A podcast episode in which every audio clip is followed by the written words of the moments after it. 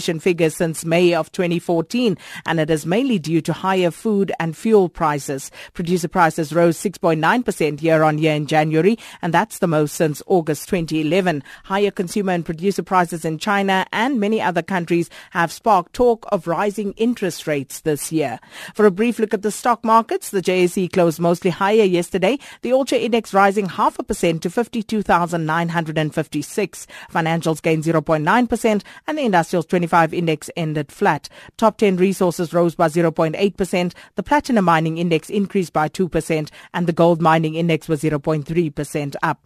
On the capital market, the yield on the R186 government bond closed at 8.73%. European markets were higher at the close of trade as mining stocks touched a two and a half year high on rising copper prices. Britain's FTSE 100 was 0.3% up. The CAC in France increased by 1.2% and Germany's DAX gained 0.9%. Markets in the United States closed at record highs for a third consecutive session, and that was mainly on higher financial share prices. The Dow Jones gained 0.7%. Asian stock markets, they trading mostly flat at this hour. Japan's Nikkei 0.7% lower. Hong Kong's Hang Seng is flat. Mainland China's Shanghai Composite Index has declined by 0.2%. Australia's ASX All Ordinary Share Index and the Sensex on India's Bombay Stock Exchange, they both flat at this hour. Looking at commodities, gold is trading at 1,000 $1,228. Platinum's at $998 per ounce. The price of Brent crude oil, $55.75 a barrel. And we join now by Maudi Lenswane, who's Group CEO at Lehumo Investments. Good morning, Maudi. A very good morning, uh, Sakina, and uh, good morning to your listeners. So the Asian markets, they mixed this morning after a strong rally yesterday. Most certainly. I mean, uh, I think it's uh, to be expected to see uh, these type of weaknesses, particularly after a very strong day that we had yesterday. Um, we had massive um, rallies across the, the globe. I mean, from the U.S. Um, record close there with um, Apple uh, finishing at record as well. I mean, in Europe as well. It was the same thing here at home. JSE also, uh, strong performance. We saw some mining counters uh, such as Anglo American, BHP, Billiton, all closing uh, closing yesterday uh, strong. Um, so Today we're seeing a little bit of uh, profit taking, some weaknesses. Um, that's what we're seeing in Asia, and of course, I think we're likely to see that uh, kind of negativity or weaknesses uh, filter through to the JSE uh, when we open at nine o'clock. So. Uh, we are seeing um, those weaknesses, uh, as I think you've already indicated, those indices. Australia, we're seeing some weaknesses there. Um, we're seeing some weaknesses out in China and also in in, in Japan. Um, you know, the, the, the, there were a couple of uh, economic data that was released this morning from China. The PPI, you mentioned it. Uh, that PPI rising 6.9%, uh, you know, uh, year, uh, year on year uh, in January, um, slightly higher than expected. The expectation was for 6.5%. I think the reason why we, we've had such a massive jump, um, and also I think on the on the CPI, it's, it's also if you take into account the fact that we had the the lunar uh, or the new, week-long holiday that we had in January, um, also I think um, helping boost that, that inflation um, as consumers would have been on on a break and of course on a shopping spree um, that number coming in, of course, above expectations. But we also had, I mean, you've got the yuan, which has been uh, on a decline, depreciating against the US dollar. So putting a little bit of pressure there, uh, especially from the PPI point of view.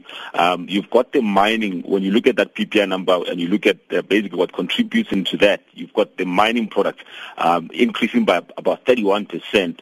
Um, you know, the, the raw materials also up about 12.9%. So a little bit of pressure does not, um, you know, impact negatively on the, the, on the China economy because we heavily rely on China to uh, to pick up and, and really do well as South Africa because that's our trading, our biggest trading partner. Um, and of course, so we'll be you know, having to watch that. But I know the authorities have been um, uh, working very hard to try and, and, and, and cool down the economy and ensure that they to try and cap particularly the over leveraging um, on that economy. Uh, that's the People's Bank of China. They've done some measures yesterday as well to try and cool down um, the inflation, particularly to try and cool down the economy and make sure that it doesn't overheat. Um, so we'll, we'll, we'll watch that one quite closely going forward, uh, but quite an interesting one to watch. And then uh, OPEC, uh, they reporting record compliance with those output cuts, Maudi, uh, which also, of course, raises uh, 2017 oil demand growth forecasts.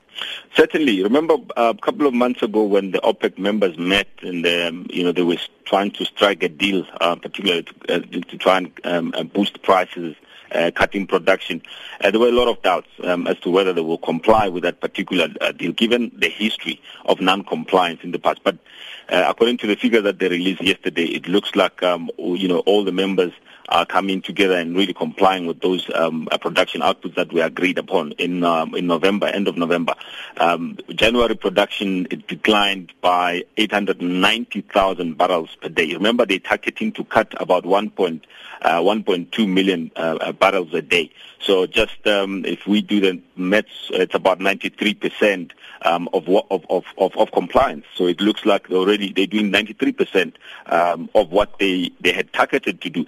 And the reason why it's not 100% is because you've got the likes of uh, Nigeria and, and Libya who are, of course, excluded uh, from the, from the pro- production cuts. They continue to increase um, because you know the, the, their supply has always been weaker, um, or, or, their production was always weaker than um, than the other members, and of course Nigeria and, and, and, Libya excluded from the from the cuts, and you also have Iran, uh, which is allowed, of course, to increase production, uh, given the fact that they've just come back um, from a very uh, lengthy sanctions, um, and, and, and of course, so they are allowed to, to increase much uh, bigger than uh, uh, much, much bigger. Um, so that's why we're not getting exactly 100% of, of, of that 1.2 million barrels that were targeted. But of course, it's still a very high uh, number in terms of compliance. And we'll wait and see what happens um, over the, the, next couple of months, whether they will continue uh, to really be more compliant or if they will um, uh, begin to, to come under pressure. Um, so far, the oil prices have, obviously responded quite positively. We've got the oil price trading uh, around $55 a barrel. So that's a quite a, na- a nice increase. I mean, an, about 20% increase from where um, the price was before the agreement was reached. So we'll wait and see exactly what the impact is. Obviously, for South Africa, a bit of a negative. Um, not good for us to see the oil price rising. But of course, I think uh, it bodes well. They're also upgrading, um, you know, the outlook for 2017, uh, partly because the demand, the global demand for oil is also increasing. And that's not necessarily a negative thing. When we have the global demand for oil increasing, it means the economies are recovering. It means, you know, we are beginning to recover and move out of that long uh, heat recession that we've encountered for the past couple of years.